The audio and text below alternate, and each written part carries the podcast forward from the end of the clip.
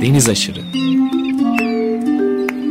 Bozcaadalılar, adaya yolu düşenler ve adanın kıyısına vuranlar. Hazırlayan ve sunan Deniz Pak.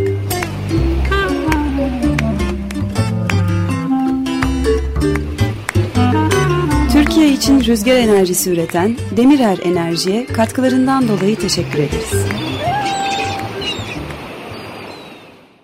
94.9 Açık Radyo'da Deniz Aşırı Ortam'dan Bozcaada'dan gerçekleştirdiğimiz yeni bir Deniz Aşırı programıyla daha tekrar birlikteyiz.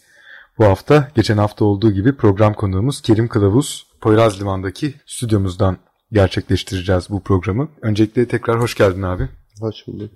Ee, çok teşekkürler. Senin de iyi olduğunu görüyorum. Gerçi biraz e, gribal bir enfeksiyonun var gibi duruyor evet, ama. Biraz sanki soğuk algınlığı var gibi.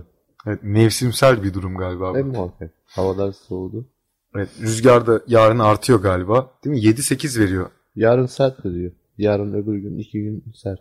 Evet. Geçen hafta kaldığımız yerden devam edelim istersen. Ee, ben çok küçük bir şekilde geçen haftayı özetleyeyim. Yani programı e, şimdi dinleyen, geçen hafta dinlemeyen dinleyicilerimiz için.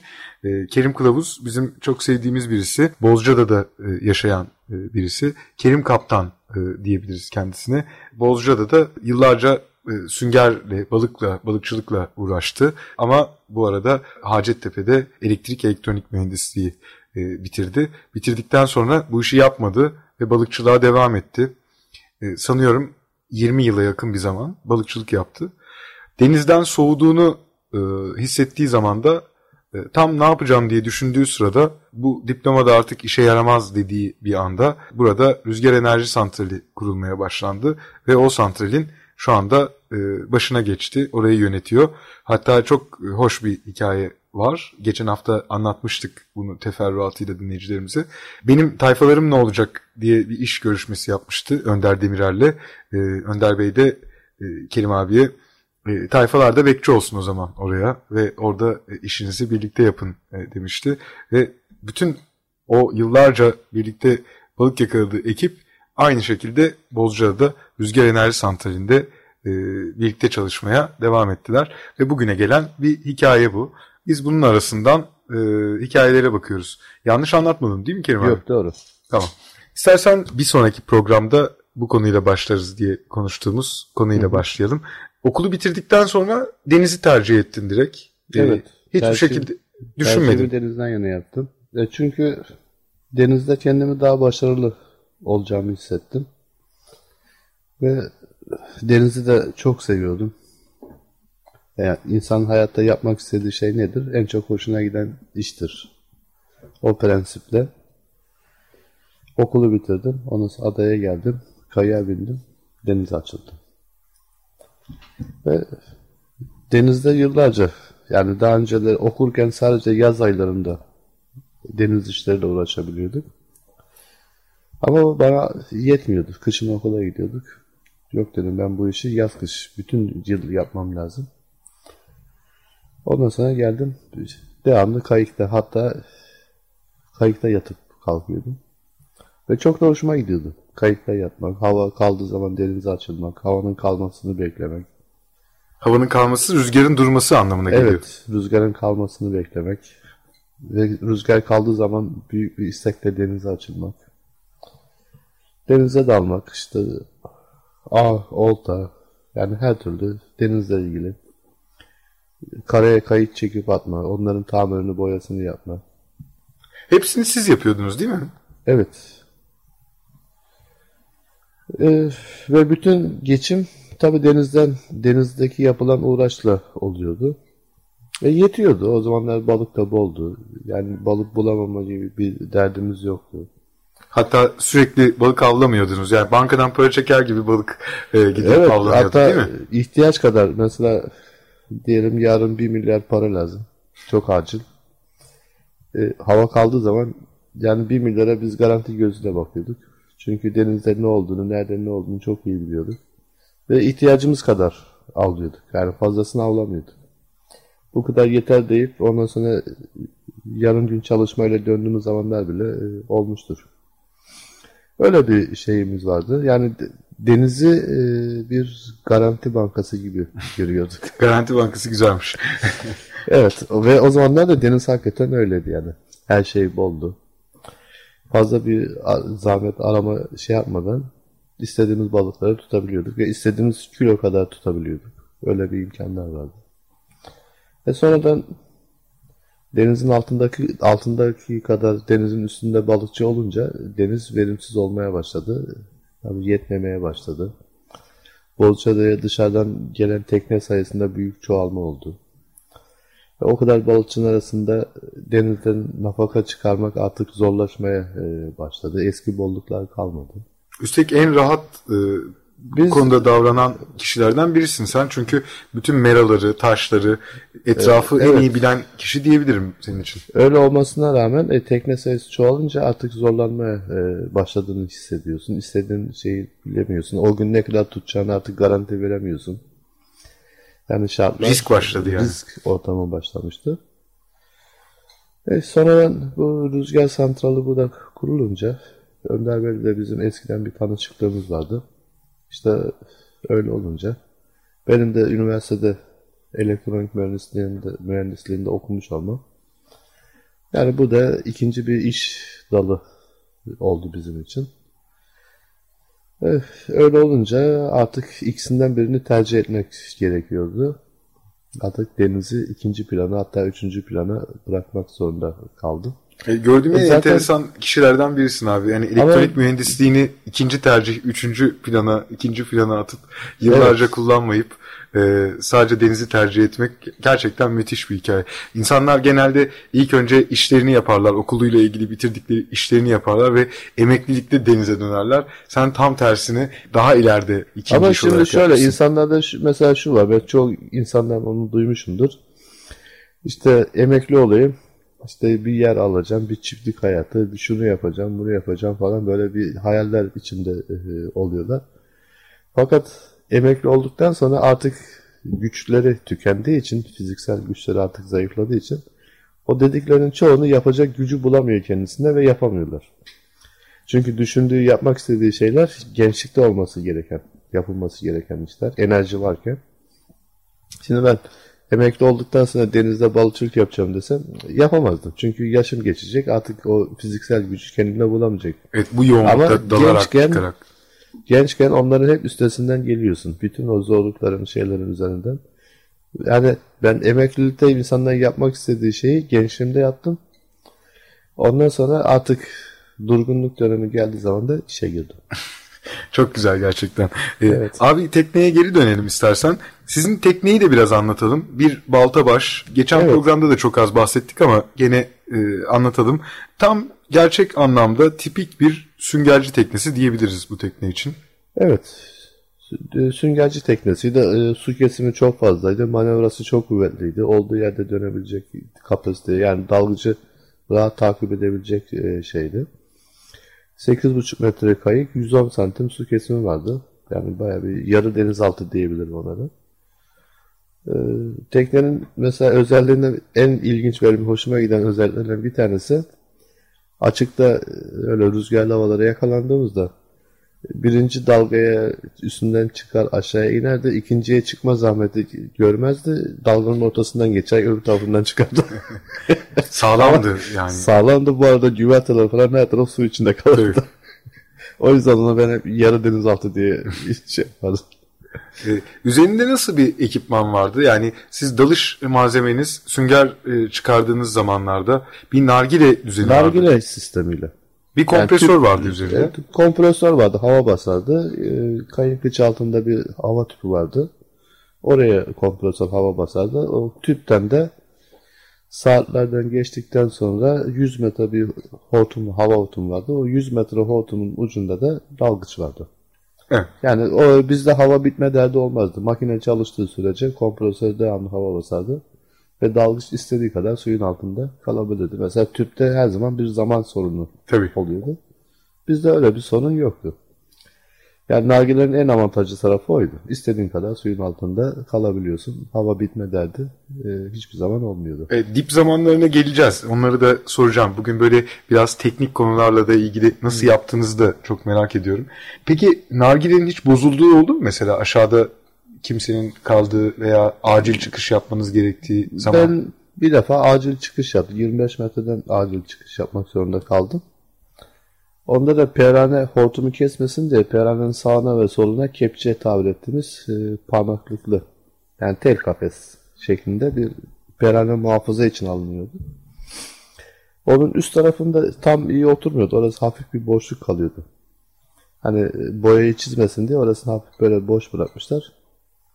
İşte tornistan yapması gerekince dümendeki arkadaşın o aralıktan hortum oraya denk gelmiş. Tornistan'da yapınca hortumu çekmiş ve peraneye dolanmış. Dolanmıştı. Aşağıda böyle 25 metrede işte daha yeni inmiştim. 10-15 dakika olduydu. Bir anda hava zık diye kesildi. Bir çektim hava yok. bir daha çektim hava yok. Ee, kepçenin içinde de iki tane orkoz biraz sünger falan vardı. E, Nevale'yi de aşağıda bırakmak istemedim. Dedim ben böyle çıkayım yukarıya. Eğer çok sıkışırsam önce kepçeyi atarım. Daha çok sıkışırsam kurşun kemeri çözerim. Ha onları çıkarmadan serbest çıkış yaptın yani, ama. Serbest. E, şimdi 25 metrede hava aldığın zaman yukarıdaki atmosferde aldığın havanın iki buçuk katı evet. kadar bir. Onası iki buçuk yani iki buçuk nefes almış gibisin aşağıda. Ve yukarıya çıkışa başladığın andan itibaren suyun basıncı azaldıkça ciğerler içeriden dışarıya doğru şişme yapıyor ve onu hissediyorsun. Akciğer embolisinden bahsediyoruz değil mi? Tabii tabii. Şimdi yukarı doğru çıkmaya başladığın anda ciğerlerin böyle göğüs kafesinin şişmeye başladığını farkına varıyorsun ve ağzından hava kaçırmak zorundasın. Aa diye böyle. Yok e... ben A dememiştim. Değil mi? Ne dedin abi? Sadece hava kaçırdı. Ha, nefes verdin. Çünkü buradan böyle şişmeye başladıkça onu ben zaten farkına varıyorum. Böyle şey oluyor. Biraz hava veriyorum. O zaman rahatlıyorsun. Biraz daha çıkıyorsun. Gene ciğerlerin böyle dışarıya doğru şişmeye başlıyor. Onu hissediyorsun yani. Yani çok kendini zorlamadan azar azar azar azar yani hiç havasız kalmadan o çok e, rahat bir şey oldu. Böyle havasız kalmadan sürekli ağzından hava kaçırarak yukarıya kadar çıktım. Hiç e, kepçeyi atmaya gerek kalmadı. Kurşun kemeri çözmeye de gerek kalmadı. Rahat bir şekilde. Yani son 3-5 metrede biraz nefes az gelme falan. Herhalde fazla kaçırmışım havayı. Hmm. Sibobu iyi ayarla, ayarlayamadık. Ondan sonra oraya da zaten palet kuvvetiyle çıktım. Ve hortumcuya bağırmaya başladın hemen çıkar çıkmaz. Yok hortumcuya bağırmadım. Ne oldu diye neden yani hava kesildi dediler şey Beraneye kaptırdık hortumu. Ha öyle mi falan dedim. Ben çıktı kayık yakını zaten. Hemen kepçeyi tüfeği verdim. Ondan sonra Peranenin etrafında o şeyi söktüm. Bir tanesini söktüm. Oradan hortumu çıkardım. Bir yerde ezmiş. Kanadı, peranın ucu çarpmış. Ek malzemesi vardı kayıkta hemen. Kestik orasını. Ek malzemesini yaptık. Kelepçelerini taktık. Verin tüfeği fileyi dedim. Tekrar aşağıya.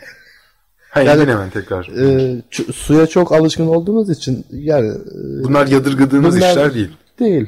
Zaten 22-23 metre ben şeyle dalıyordum. Kendi nefesimle rahat dalıp çıkıyordum ki. Şimdi orada sadece çıkış yaptım 25 metreden. Yani o benim için çok şey değildi. Antrenmanlı olduğum için rahat bir şey oldu. Onun dışında pek öyle fazla bir şey yaşamadık. Çünkü tedbiri hiçbir zaman elden bırakmazdık. Her zaman kompresörün bakımını yaptınız değil mi? Tabii, Mesela onun durma de... ihtimali falan oldu mu acaba diye merak ettim. Yok olmaz. Ara makine stop etti. Hatta şöyle mesela biz sığ sularda dalarken tüpü doldururduk. Kıç altındaki hava tüpünü doldururduk. Ondan sonra makineye stop ederdik. O bir 15-20 dakika idare ederdi. Hmm. Saat 4 atmosferin altında düştüğü zaman makineyi tekrar çalıştırdık. 8 atmosfere geldi mi stop ederdik. Ki yani gürültü yaptı kafa şişirmesin diye. Mesela öyle çok kullandığımız zamanlar oluyordu. Ama e, yani şunu demek istiyorum. Tedbirli olduğun sürece, işini bilerek yaptığın sürece zaten kaza olayı yaşamıyorsun. Kaza olayı yaşamadığın sürece de herhangi bir risk hiçbir zaman e, oluşmuyor. Peki dip zamanlarını nasıl hesaplıyordunuz? Yani dip zamanlarını hesaplamak ayrı bir iş çünkü. Mesela Bulman'ın tablosu var. Onlar sizde var mıydı? O zaman mesela e, zaman saatleri yani kolumuza taktığımız zaman saatleri ve su altında çalışanları yoktu bizim çalıştığımız dönemlerde. Sadece kolumuza derinlik saati takardık. Zaten dalışa geçmeden önce kaç metreye ineceğimizi bilirdik. O dalış kitaplarından çizelgeden tamam mesela şu metrede yarım saat 45 dakika neyse şu kadar kalacağız. E, dinlenme süreleri de bu kadardır. Onu yukarıda planlardık. Aşağıda da ona göre kalırdık. Ve o zamanı geçmezdik. Geçmiyordunuz. Tam Yani- ona uyuyordunuz. Yukarıda programı yapıp ona göre inerdik. O zaman da sorun olmuyordu yani. Ee, yani derin dalış yapıyor muydunuz abi? Yapıyorduk. 40 metre altı dalışlar yapıyor muydunuz? 60'a kadar en fazla. 60'tan daha derine dalmadım. Mesela 42 metrede dip zamanı 7 dakikadır. Siz aşağıda çok daha uzun zaman geçirdiğinizi düşünüyorum. Tabii o 7 dakika yetmez. Yani 42 metre inip de 7 dakika kaldığın zaman Ancak yani şey, hiçbir şey- hiçbir şey yapamazsın. orada alışır oraya e, intibak süresidir Yani hiç olmazsa orada bir 20 dakika falan kalacaksın. Ki biraz bir şeyler toplayabilesin aşağıda. Gezebilesin, çalışır, iş Kaç yap- metrede başlıyordunuz beklemeye? Biz mesela tüplü dalışlarda geçerken bu dip zamanlarını diyelim 42 metrede 35 dakikalık bir dalış yapıldı. Bir batık dalışı yapıldı. Yukarı çıkarken benim yukarıda beklemeye pek tahammülüm yoktu. 15 metrede ciddi bir tur atardım. Bayağı dolaşırdım. Daha sonra da 6 ve 3 metrede de Tabii, emniyet duruşlarını gerçekleştirip 9, ondan 6, sonra 3. evet. Oradan da devam Onların ederdim. işte çizelgesi var. Şu anda ben hani rakamlar artık e, pek aklımda değil. O yani dalış cetvelinin verdiği çizelgenin aynısını uygulardık. Hatta 3-5 dakikada biz kendimiz de ilave yapardık onu. E, Şeyi de çok merak ediyorum. Çünkü Abi- dediğim gibi tüplü dalışla nargile dalış çok farklı. Nargile dalışta hava bitme sorunu yok. evet. Tüplü dalışta bu sorun var. Aslında daha tehlikeli bu anlamda nargile. Yok, Yani ama daha iradeni tehlik- kontrol edemezsen Hayır daha tehlikeli değil. Bekleme süresinde ay tüpüm bitti çıkmak zorundayım derdi yok. evet o doğru. Kalk alabildiğin kadar.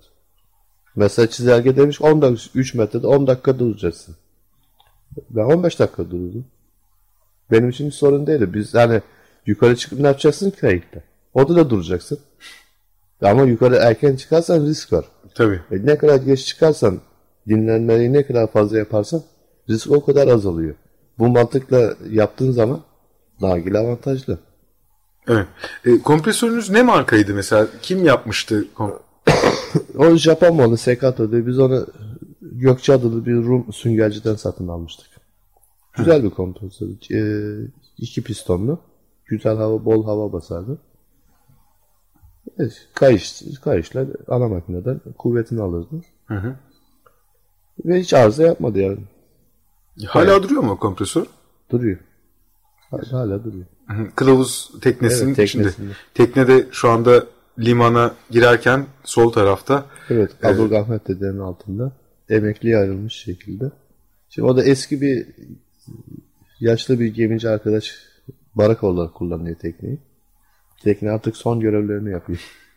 Evet. O tekneyi e, koru- ko- korunacağını hayal ediyorum hep o teknenin. O zamanla dağılır. Her ta- tahta kayığın şey olduğu gibi güneş, hava şartları, doğa şartları tabii onları dağıtacaktır yani sonuçta. Çöküp Evet. gidecektir. Bir sembol diyebileceğimiz e, bir teknedir tabii. E, kimden öğrendin dalış işini? Ben yani birisi bu- sana el vermiş olmalı değil mi? Babamdan öğrendim. Baban kimden öğrenmiş? Babam da merak. merak yani. Buradaki o zaman süngercilik, Rum süngerciler vardı. Biraz onlardan. Biraz da esas şeyi de e, çubuklu dalgıç okulunda. Askerlerin.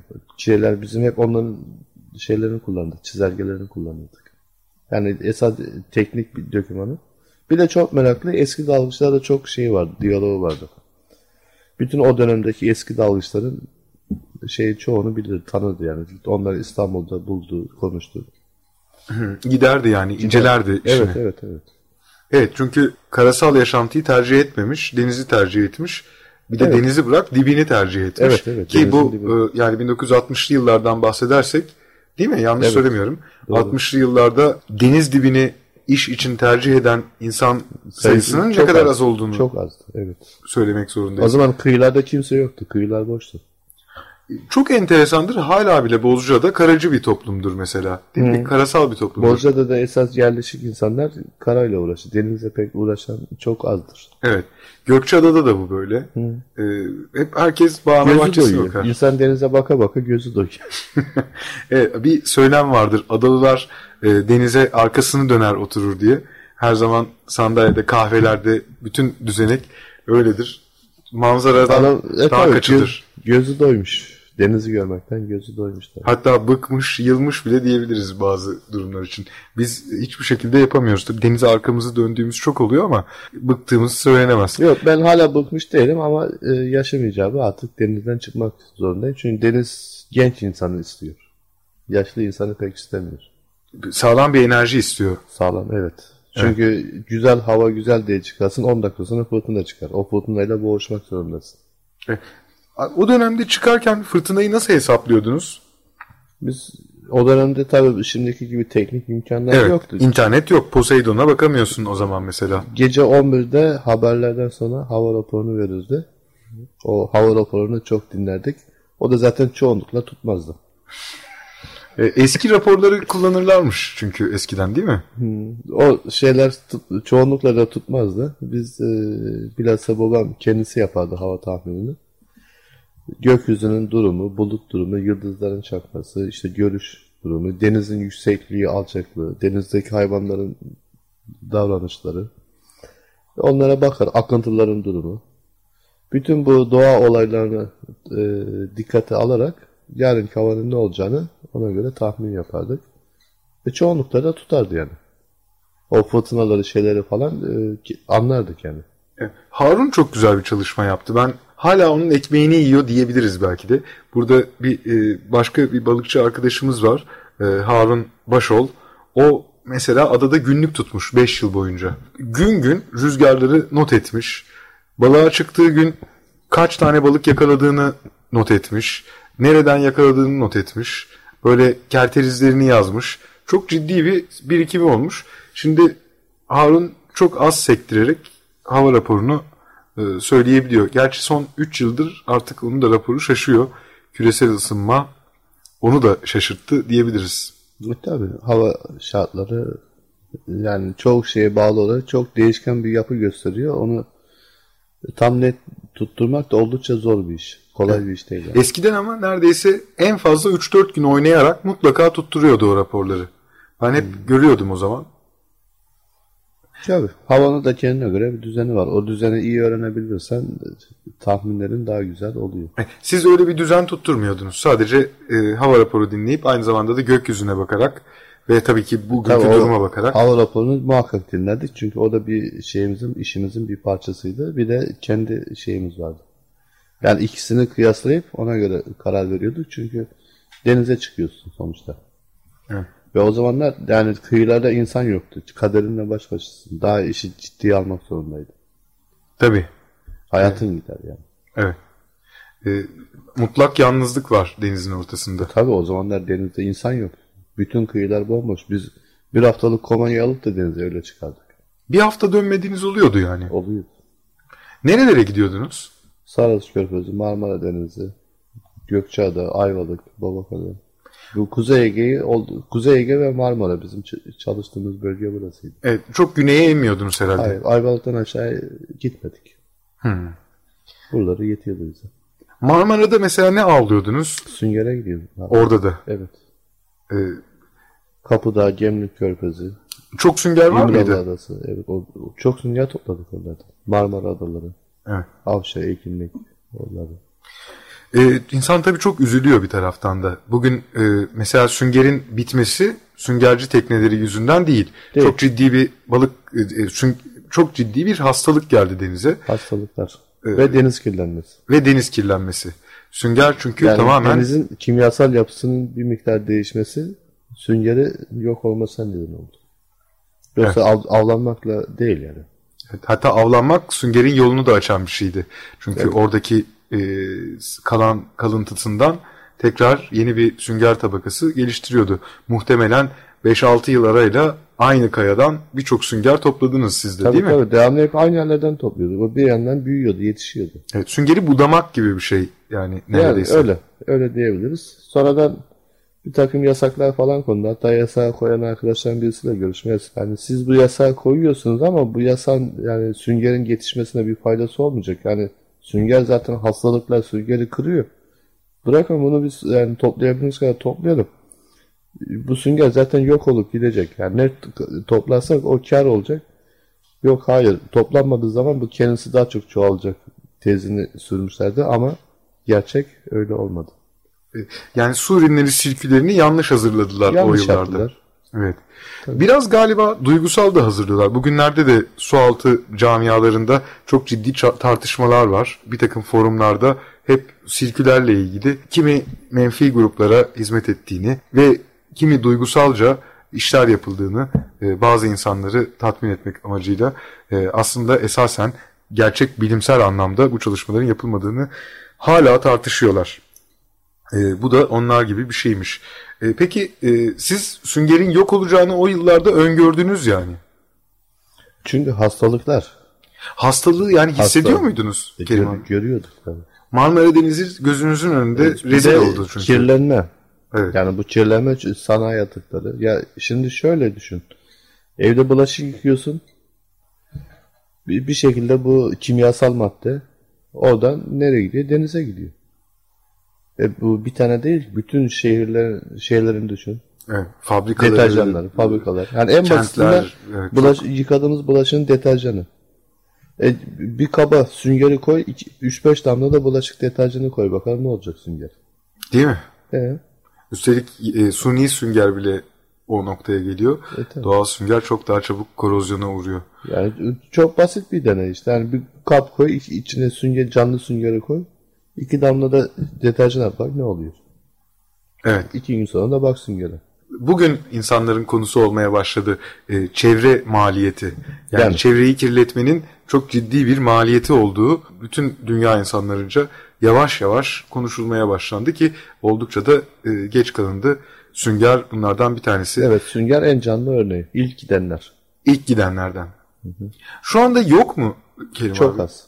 Çok az. En son daldığında benim çok sünger topladığım taşlarda sünger diye bir şey göremedim.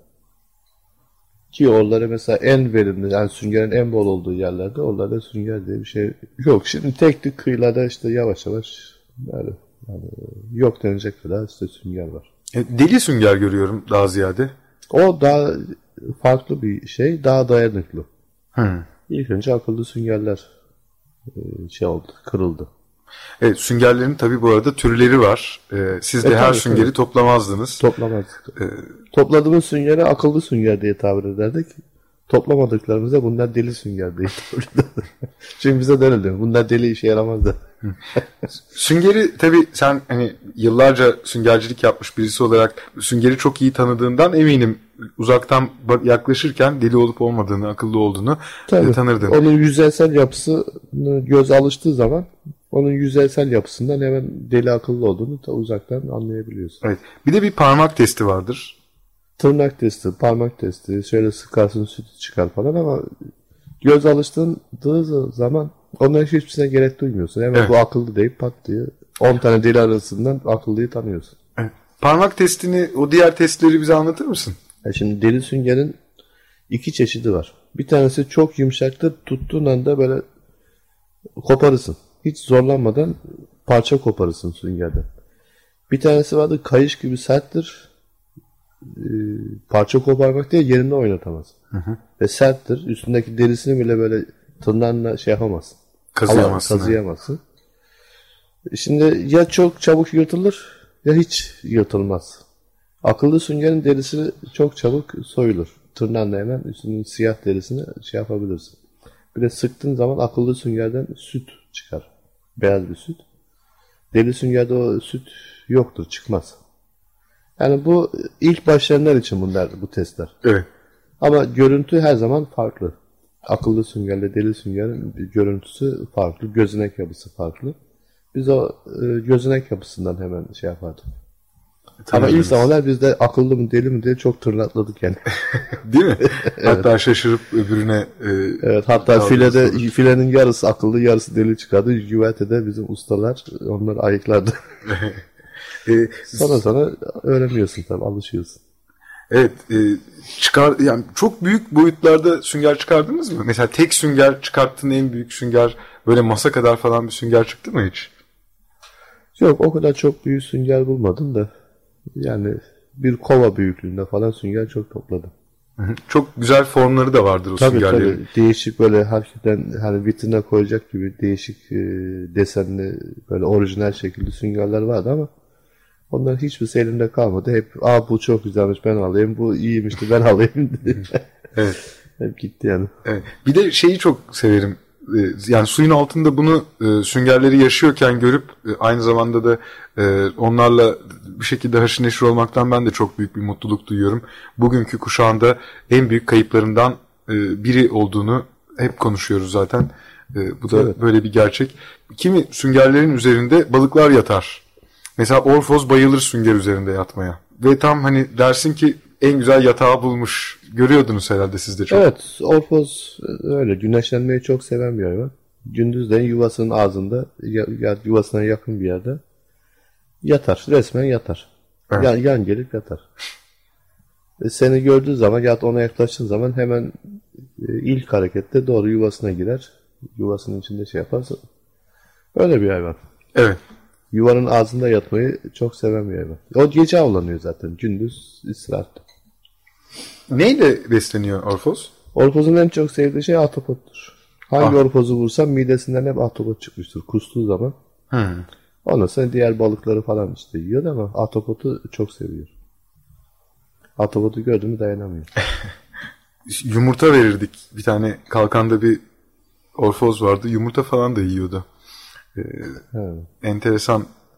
Orfoz e, şey zaten ilişki kurabileceğin de bir hayvan. İnsana yakın bir hayvan. Yani insandan fazla çekilmiyor. Uğraştığın zaman evcilleşebiliyorsun.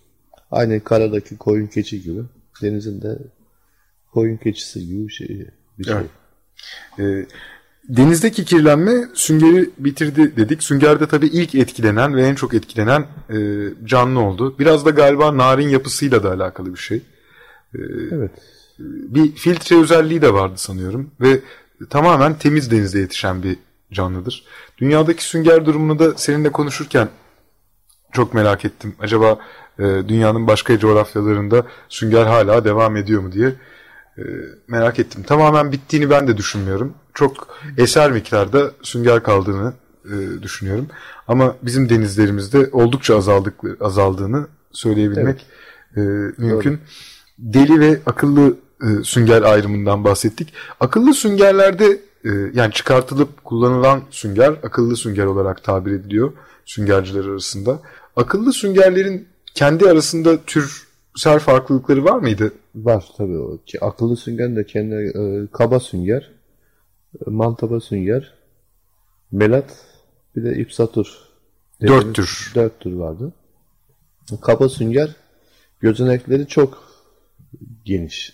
O yüzden kaba sünger diye. Saçaklı püsküllü biraz değil mi? Gözenekleri çok büyük. Çok iri gözenekli.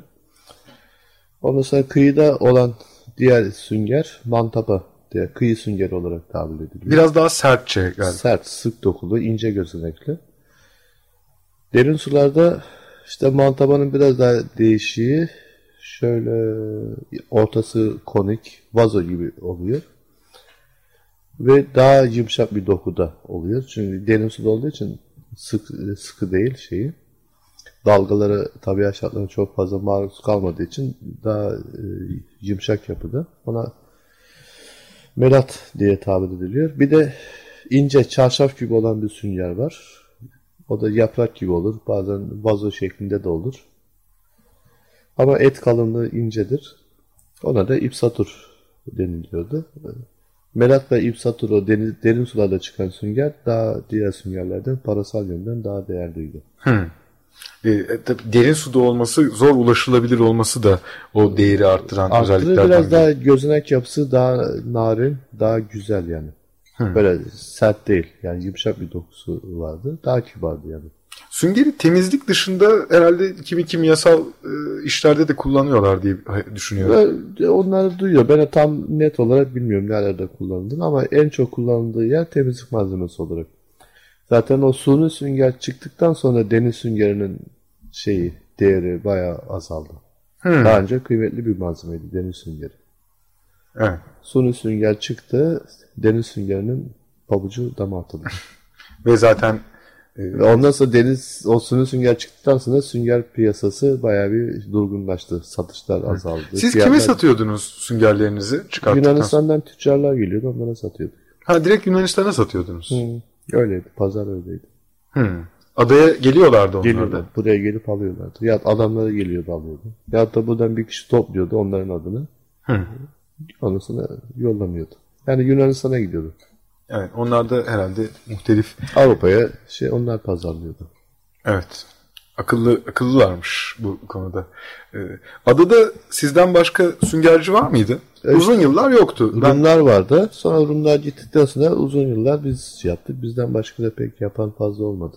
Her balıkçı teknesi, dalan balıkçı teknesi mutlaka sünger çıkartır ama kıyı süngeriyle uğraşır. Hı hı. Bu nargile düzeni olan ve gerçekten evet. süngercilikle de ilgilenen tekne sayısının az olduğunu evet. e, düşünüyorum. Ada bağcıydı yani denizde uğraşan fazla insan yok. Evet. E, ya tekrar e, babana geri dönecek olursak Rum ustalardan öğrendi dedin. Kimi balıkçılarla. E, o herkes de di- diyalog kurdu o konuda. Evet. Gereken herkesle konuştu. Evet. O ee, dönemde kimler varsa tanı bulabildiği herkesle hep bu konuyu öğrenmeye çalışıyordu. Onun söylediği ve senin hatırladığın benim ustam budur veya e, şunlardan çok şey öğrendim. Bu adamlar çok enteresan adamlardı. Bak eskiden şu teknikle çalışıyorlardı dediği e, bir ayrıntı hatırlayabiliyor musun? Yok yok o esas şeylerini çubuklu dalgıç okulundan aldı. Teknik. Evet onu esas, söylemiştin. Yani esas tekniği oradan aldı.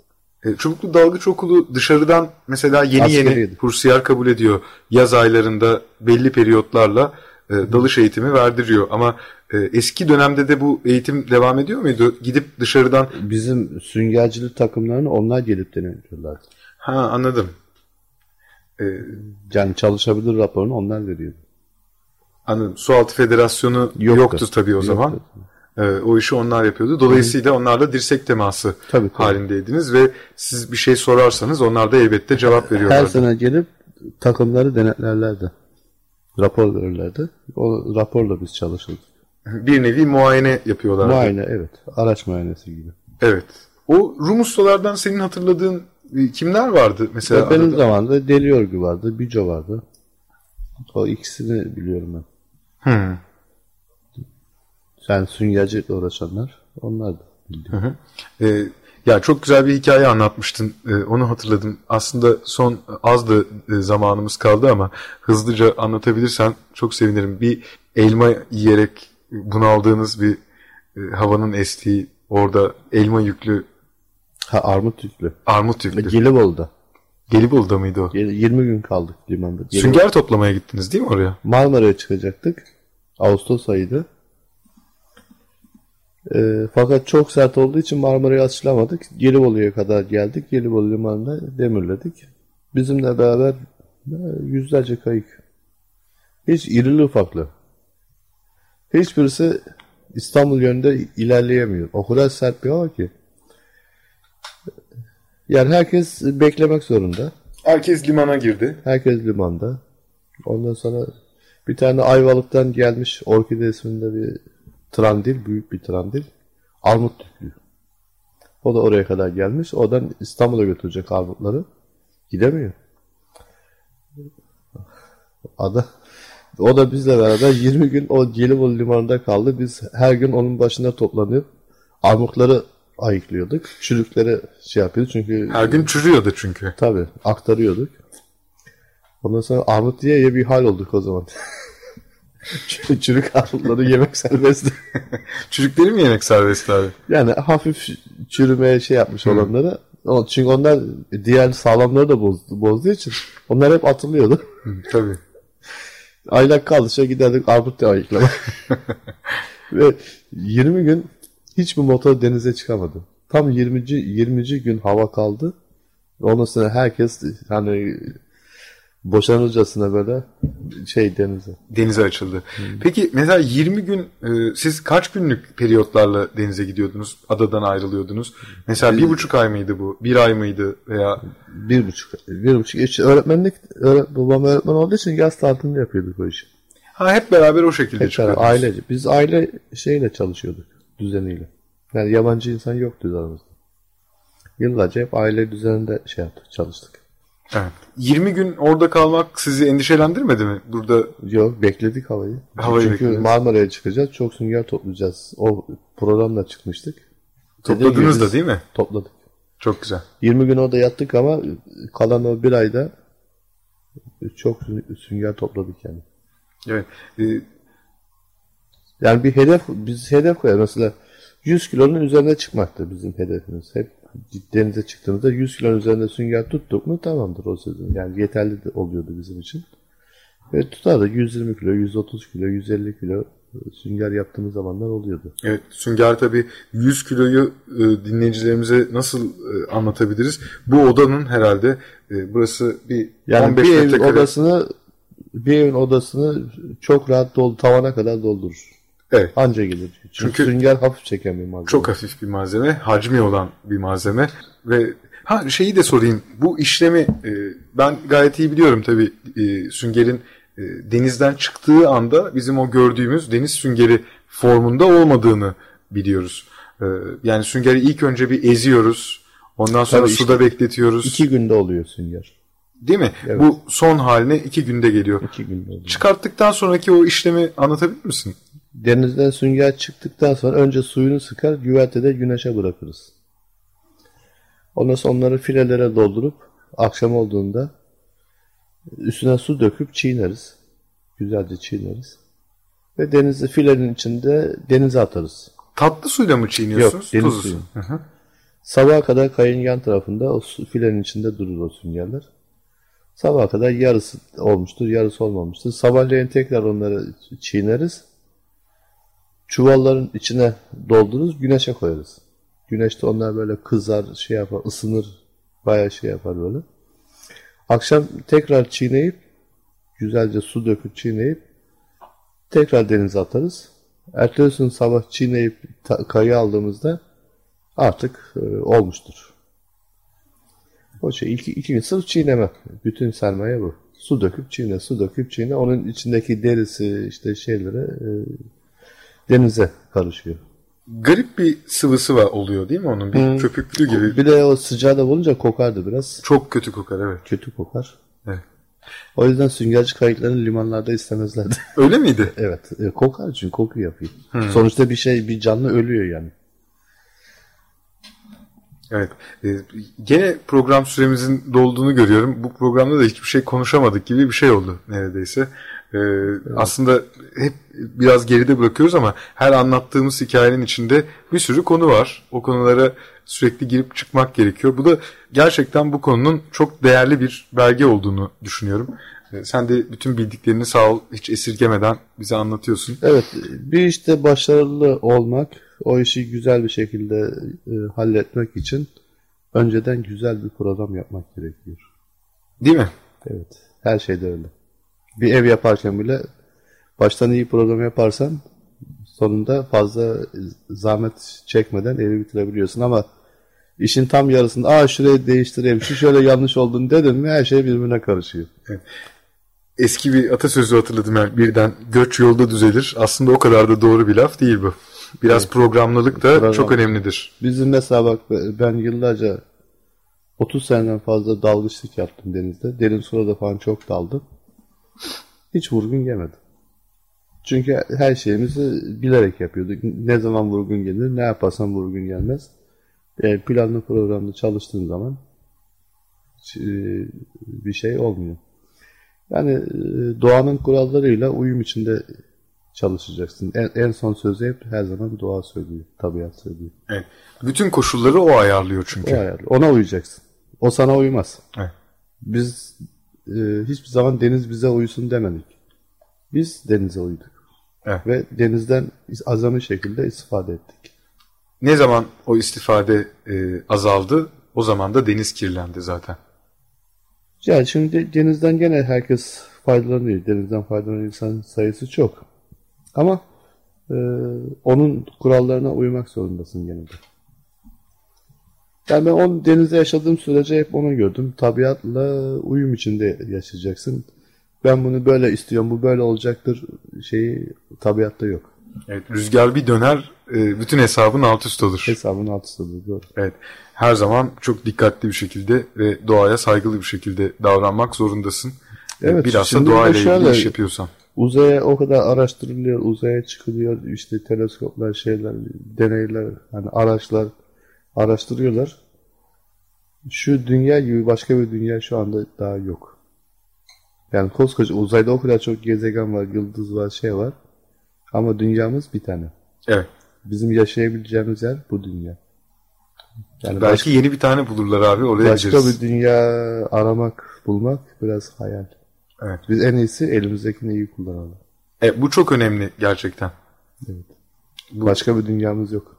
Evet, yakın bir gelecekte de bu e, ben hani genel bir bakışla acaba dedim e, yepyeni bir tertemiz pırıl pırıl bir dünya bulurlarsa herhalde hepimiz gitmek isteriz oraya da. Biletleri çok pahalı. Biletleri çok pahalı olur muhtemelen. Ama şu anda elimizde böyle bir dünya var. En iyisi... Bunu çok iyi değerlendirmek lazım. Evet. Ve buraya saygılı davranmak lazım. En evet. önemli maliyetin çevre maliyeti olduğunu her zaman hesap ederek hareket Tabii. etmek lazım. Yoksa aksi takdirde sorumuz olur. Evet hiçbirimize yaşam alanı e, bırakmayacak bir yer haline gelebilir. Kaldı ki bu doğrultuda da gidiyor. Bugün konuştuğumuz sünger örneği bunlardan bir tanesi. Sünger gibi birçok e, örnek var. Bitki türü, canlı türü yok. Tabii. E, Marmara Denizi'ndeki e, o günlerin popülasyonunu düşünsene. E, bir eşkinayı Marmara Denizi'nde herhalde 4-5 kiloluk kaya levrekleriyle karşılaşıyordun. Doğru. Bugün e, böyle bir e, canlıyla Marmara Denizi'nde karşılaşılmıyor. Yuvalar doluydu hep e, Tabii. balıklar. Akdeniz foku Marmara Denizi'nde de e, yaşayan bir canlıydı.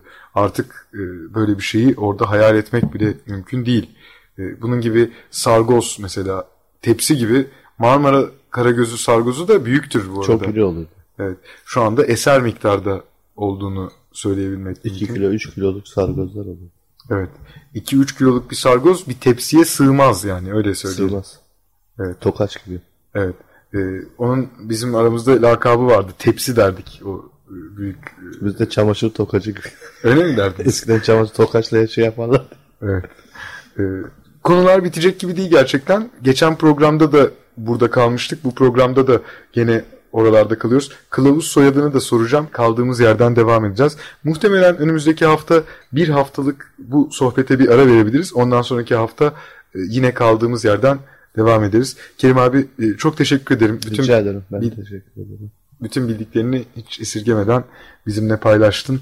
Dinleyicilerimiz için de enteresan bir sohbet olduğunu düşünüyorum. Çünkü e, artık nesli tükenen bir işi anlatıyoruz tamamen. Evet. Ee, birinci ağızdan da bunu dinlemenin benim için tadı gerçekten apayrı. Ee, önümüzdeki hafta e, kaldığımız yerden devam edeceğiz. Açık Radyo 94.9 frekansında salı günü saat 11'de yeni bir Deniz Aşırı programında buluşuncaya dek hoşçakalın. Hoşçakalın.